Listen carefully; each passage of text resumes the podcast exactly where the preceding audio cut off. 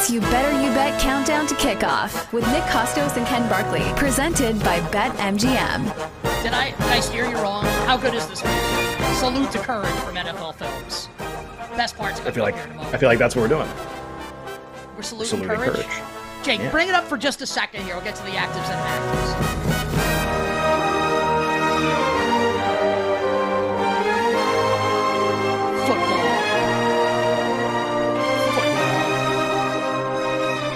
The absolute best. Sounds like it's from like the Rudy soundtrack or something. I mean, this has been an me think of. NFL Films legendary, legendary track. My absolute favorite. Salute to courage. All right. Uh, we will get to the rest of the line movement. Week two NFL Sunday coming up in a couple minutes. Thy Royal Prop King coming up to start hour number two. We have Ken Barkley's underdog money line parlay still to come. Teaser still to come. Best bet side and total for every single game on the board. One hour from right now. But right now, actives and inactives are out. All the betting and fantasy impact. I think we have like a little nice little open prepared here, Jake. What do we got? It's that time once again on NFL Sunday. Who's in? Who's out? impact betting and fantasy for basically every single player. Actives, inactives on You Better You Bet Countdown to Kickoff. That's pretty good. I like That was good. For, Okay. For people who are watching live, good good video display there. I will say, uh, Nick and I are huge video game dorks. And the opening, so for people who can't watch it, the word actives is on one side of the screen, the word inactives is on the other side, as you can imagine. There's a giant X in the middle of them. That is directly ripped off from the video game Mega Man X. It's the exact same X. It's the exact Love same it. one. It's- that's just a- wanted, that's just a- wanted to point that out because no one cares. And that's and that's a great job by our crew. All right, so here's what we got here: actives and inactives impact, impacting betting and fantasy. Uh, we will start with DeAndre Hopkins. Didn't practice all week for the Tennessee Titans at home against the Los Angeles Chargers. Hopkins told reporters, "I don't need to practice to play." He was right. DeAndre Hopkins is active, will go today for the Titans against the Los Angeles Chargers. I kind of prefer Treylon Burks if forced to choose one or the other at price, but Hopkins is going to be active. You can play him in fantasy. I would not play his prop overs. He, to me, he looks really slow. Uh, I did not like how he looked last week against the New Orleans uh, Saints. Also in this game, the Titans Chargers game, Tennessee going to be without a couple members of their secondary, which I think has a lot of people bullish about Justin Herbert and the Chargers passing offense. Amani Hooker, one of their starting safeties. Caleb Farley is on PUP to start the year. He's out, as is cornerback Kristian Fulton. So Tennessee's back end of that defense, the secondary, not in good shape going up against Justin Herbert and this passing offense. Speaking of the Chargers offense, no Austin Ekeler in this game. Ekeler is out, as we told you on Friday. Joshua Kelley will be the Chargers' lead running back. We like Joshua Kelley a lot. Really good backup running back, but this Tennessee front on defense is very, very good. I would temper expectations for Joshua Kelley. On the defensive side of the ball, Eric Kendricks out one of the Chargers linebackers. Um, that upgrades the matchup for Derrick Henry on the other side. But Joey Bosa is expected to play for the Chargers defense. Now, he, his uh, status was in doubt. Overnight, it was reported optimism about Bosa's availability. Joey Bosa plays today for the Chargers. Ken will give us a line update for this game coming up momentarily. Maybe that pushes the Chargers to three, or, you know, maybe maybe it doesn't. Uh, Ravens and the Bengals in Cincinnati. Uh, we told you in the last segment about all the Ravens injuries, all the guys that are not going to play for Baltimore. Uh, one good piece of news for Baltimore. Uh, Ravens betters and fantasy football players. Mark Andrews will make his season debut today. Mark Andrews is active. He missed week number one. The Ravens win against the Houston Texans. Mark Andrews will go. Mark Andrews is in the lineup today. Get him in your fantasy lineups. Mark Andrews will play today for the Baltimore Ravens. Also at the tight end position is Travis Kelce. He will make his season debut, which we knew, but it is official. Travis Kelce is active for the Kansas City Chiefs. Chris Jones also active for the Kansas City Chiefs. For the Houston Indianapolis game, we told you this going to break. I'll repeat it now. CJ Stroud was questionable on the injury report. CJ Stroud is active today for the Houston Texans. He will start against the Indianapolis Colts. Also for Indy, Quenton Nelson will play. He was questionable. That's big for Anthony Richardson and the pass protection and the run blocking. And Zach Moss will make his season debut for the Colts. Will probably be their starting running back. Deon Jackson's brutal. Jonathan Taylor is on PUP, and Evan Hull is on injured reserve. Um, inactives now. David Bakhtiari, Green Bay's left tackle, inactive for this game. Bad news for Jordan Love um, on the road here in Atlanta. Also inactive. We knew this already, but now it's official. Aaron Jones, inactive. Christian Watson, inactive for the Green Bay Packers. It'll be A.J. Dillon with like Emmanuel Wilson probably providing like the change of pace. Like, I don't, it's, it's, it's not great behind A.J. Dillon. And with Christian Watson down, it's going to be Romeo Doubs, It'll be Luke Musgrave, and it'll be Jayden Reed, just like it was last week on the road in Chicago. For the Bears, D'Onta Foreman is a healthy scratch. He's one of Chicago's three running backs. Why does this matter?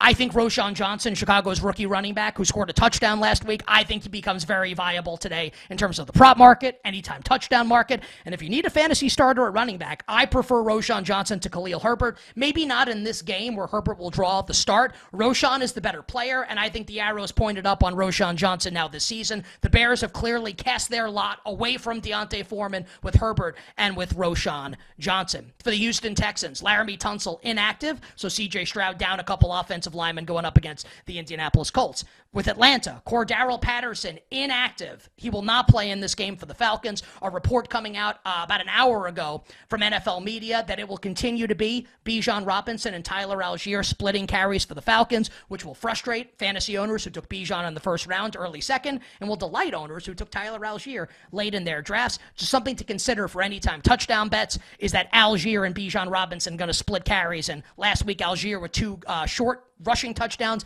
Bijan uh, scored a touchdown through the air. For Kansas City, Kelce and Chris Jones active. Clyde Edwards Helaire inactive. So the Chiefs' three man running back committee now down to two. Isaiah Pacheco, the like early down back, and Jerick McKinnon will be the passing down back. For the Las Vegas Raiders, Jakobi Meyers inactive. Suffered a nasty concussion at the end of last week's win against the Broncos. So hope Jakobi Meyers is back on the, on the field soon for the Raiders. I think a lot of people are expecting Hunter Renfrow to kind of like pick up uh, the Jakobi Meyer slack.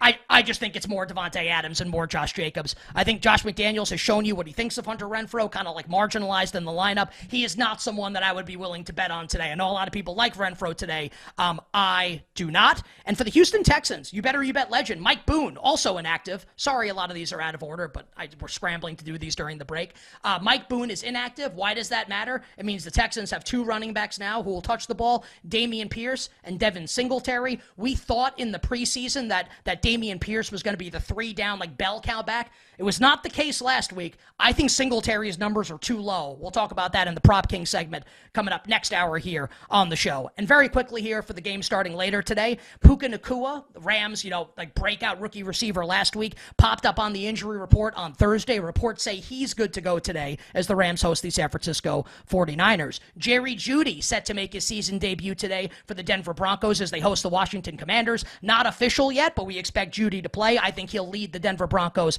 in targets like basically um, immediately. Inactive today will be Brandin Cooks for the Dallas Cowboys, not expected to play, meaning that Michael Gallup will be Dallas's number two receiver opposite CeeDee Lamb. So get Brandin Cooks out of your lineups. And Greg Zuerlein will not kick today for the New York Jets. Stone Cold Austin Seibert will kick for the Jets. Makes me a little nervous about my Jets bet, but uh, what can you do? Greg Zuerlein out. Austin Seibert kicks today for Gang Green. And a couple game time decisions. Andrew Thomas, Giants left tackle, being called a true game time decision. Giants beat reporter saying that if they had to guess, they think Thomas will play today, but he's a game time decision, so we won't know until 90 minutes before kickoff of that game coming up this afternoon. Sunday night football, Terron Armstead and Jaelan Phillips, Miami's left tackle, one of their best pass rushers, both questionable. We won't know until later tonight if they're going to play. And for the New England Patriots, we are expecting DeVante Parker to make his season debut. miss last week's loss to the Philadelphia Eagles. If Parker goes, and that's the expectation, I think expectations need to be lowered for Kendrick Bourne, who had a great game last week for New England.